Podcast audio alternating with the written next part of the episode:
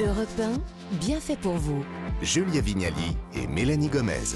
Très heureuse de vous retrouver ici dans l'émission qui vous veut du bien sur Europe 1. Nous sommes en direct jusqu'à midi et on va tout de suite saluer les bienfaiteurs d'Europe 1. D'abord, d'abord, euh, vous, chef Abdel Alaoui, bonjour. Mmh, ça sent Bonjour, bon, ça sent filles, bon ouais, ça- dans ça ce bon, hein. studio. Est-ce que ça sent bon le pastrami ou ça sent bon les fleurs Ça sent bon le pastrami, les pickles, vous voyez les gros cornichons On russes là. ça. Ça va être Mmh. trop bon. Oh Ah là oui, là, vous allez ouais. nous parler du pastrami dans tous ses états, c'est bien ça Ah, il a Exactement. embaumé le studio. Je pense que Romain Desarbres derrière Mmh. avec Europe Midi sera ravi. Abdel, on vous retrouve dans quelques minutes avec le pastrami. Gardez-le bien au chaud. Pour l'instant, Ouais. je me tourne vers vous, Perrine Brami. Bonjour. Bonjour Mélanie. D'humeur romantique aujourd'hui, Perrine. hein. Vous allez nous donner tous vos conseils pour savoir quelles fleurs il faut offrir pour une Saint-Valentin plus éco-responsable. Oui, alors tradition oblige, la Saint-Valentin, ça rime avec bijoux, on s'en est parlé la semaine dernière, mais ça rime surtout avec fleurs. Alors est-ce que c'est un rendez-vous qui est important chez vous, la Saint-Valentin, les filles? euh, enfin, bon, Les filles et les un garçons bouquet, ça fait toujours Ah. plaisir en tout cas. Saint-Valentin ou non Qu'est-ce qu'il y aura Qu'est-ce qu'il y aura dans le bouquet cette Ah année? bah, Il y aura le PSG. euh, Ouais, Glamour. C'est le, c'est le bouquet télé, quoi, c'est ça hein Exactement. Il y aura des, Des fleurs, roses il y en aura- général, Ouais, des ouais. roses. Évidemment, Ouais. des roses, c'est fleurs. environ 60% des bouquets qui sont vendus à la Saint-Valentin, c'est rose. Alors les fleurs, évidemment, c'est super hein, pour témoigner son amour, c'est joli, ça sent bon, mais c'est pas toujours un cadeau pour l'environnement, surtout le traditionnel bouquet de roses dont on parlait. Et pourtant, c'est vrai, on doit le dire, moi la première, on n'y pense pas forcément hein, quand on va chez le fleuriste et qu'on veut faire plaisir euh, surtout à son amoureux ou son amoureuse. Donc c'est justement une nouvelle façon de penser qu'il faudrait simplement adopter. C'est pas moi qui le dis, hein, c'est la fondatrice de Fleurs d'ici qui milite pour les fleurs françaises, Hortense Aran. Les fleurs, c'est euh, un achat qui justement est censé nous rapprocher de la nature quelque part. Donc euh, la plupart des, des Françaises et des Français pensent que, peut-être même le fleuriste, il a un champ derrière sa boutique et que les fleurs, elles sont vraiment, elles viennent de juste à côté.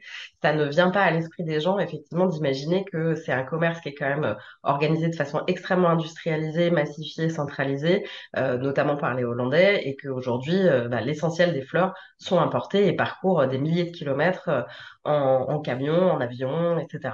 Donc ça veut dire que notre bouquet de Saint-Valentin, il a un bilan carbone pas terrible, terrible quand même. hein. Ouais, Ouais. ça c'est clair, faut le dire. faut savoir que sur euh, les 600 millions de fleurs coupées qui sont vendues chaque année en France, 90% viennent de l'étranger, donc c'est vraiment énorme, c'est l'immense majorité.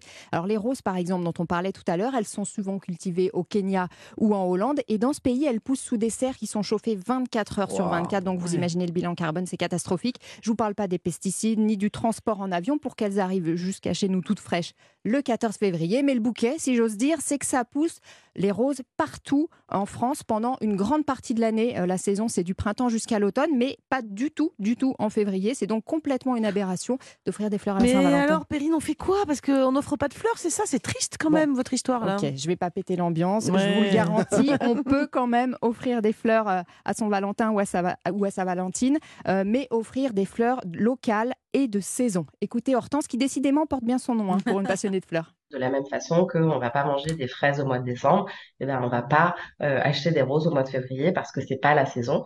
Mais il y a des fleurs de saison, par exemple des anémones, des renoncules, du mimosa, des petites pensées qui elles poussent en France à ce moment-là.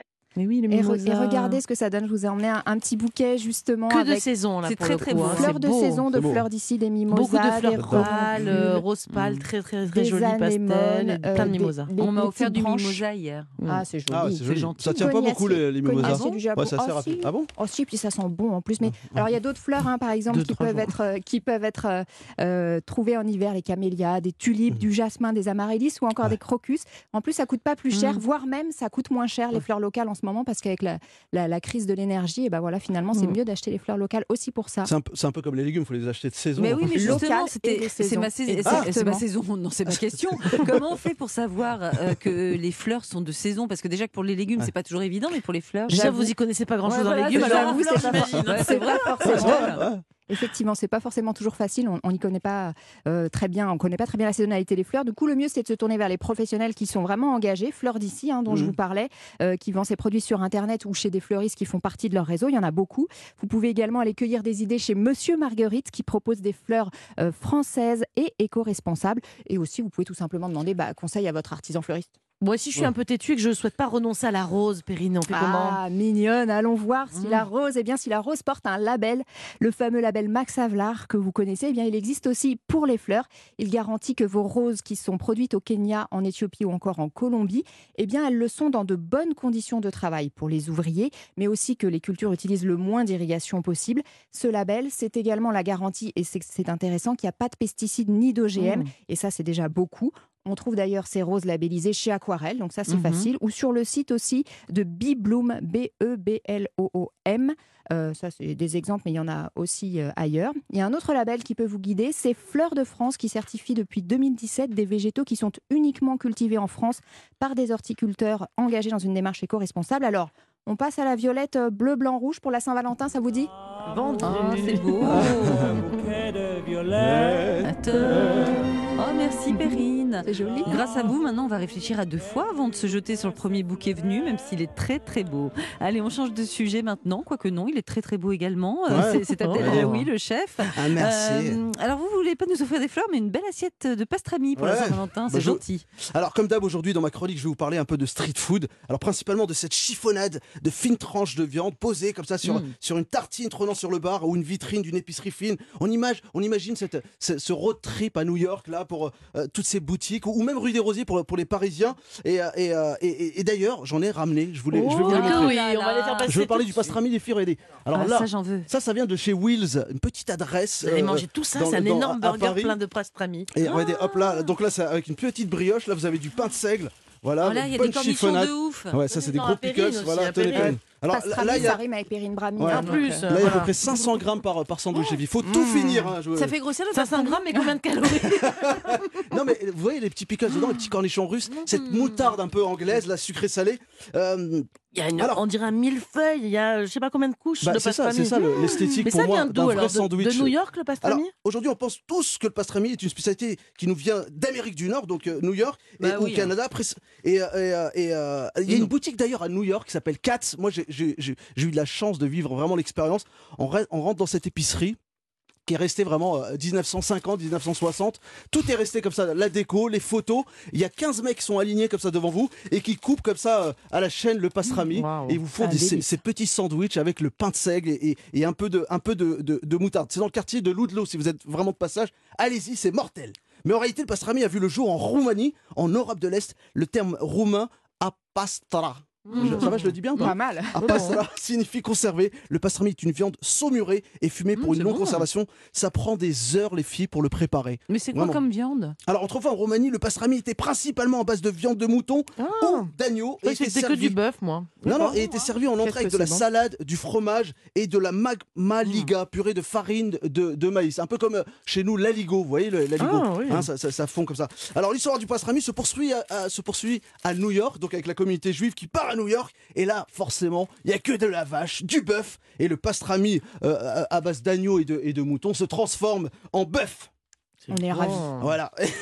donc, euh, donc on a oublié ce- ce- ce- ce- ce- ce- cet, agneau et ce mouton.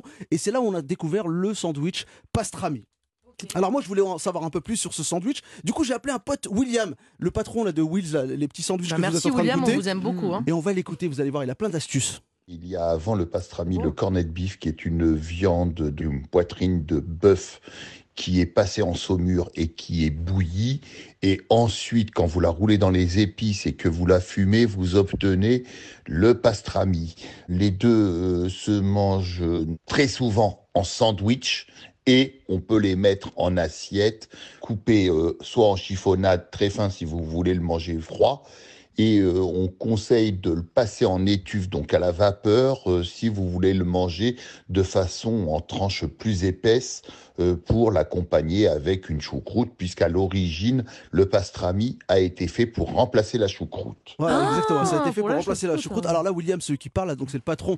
Faut y aller, il faut vivre l'expérience Will. C'est c'est Family Business. hein, la c'est- la bon, série hein. euh, Netflix.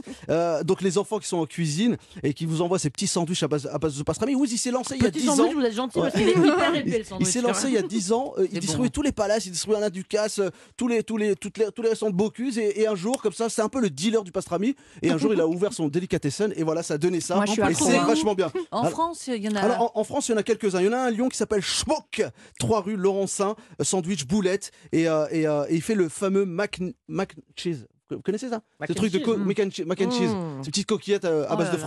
À Marseille, on a 4 saves, délicatessen aussi, au 192 rue du Rouet, Marseille, 8e arrondissement. Pareil, très bon.